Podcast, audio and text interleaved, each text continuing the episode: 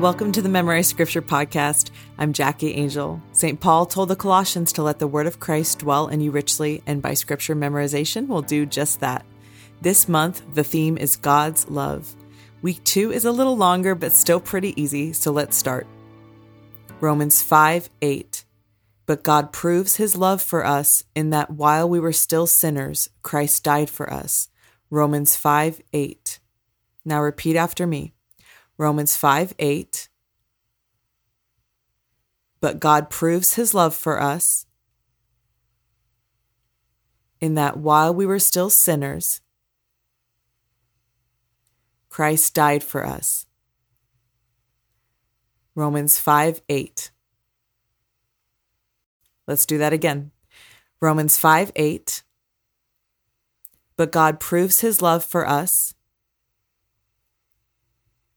in that while we were still sinners, Christ died for us.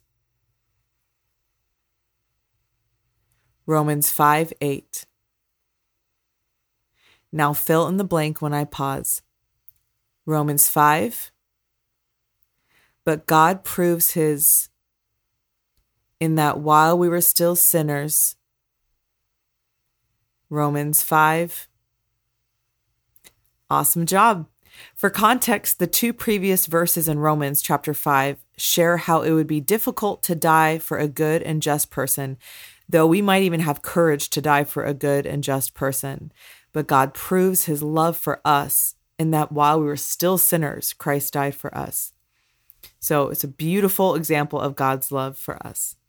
All right, say the verse every day, and I'll see you back here next week with a slightly more difficult verse. Thank you for listening. And to help memorize the scripture verses at a visual or kinesthetic level, remember to write down the verse in a notebook or on a sticky note or even on your bathroom mirror.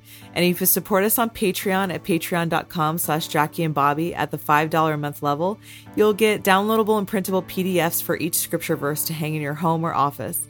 And if you support us at the $20 level, you'll get videos of how my kids and I have memorized the verses. Thank you guys so much for listening. We'll see you next week.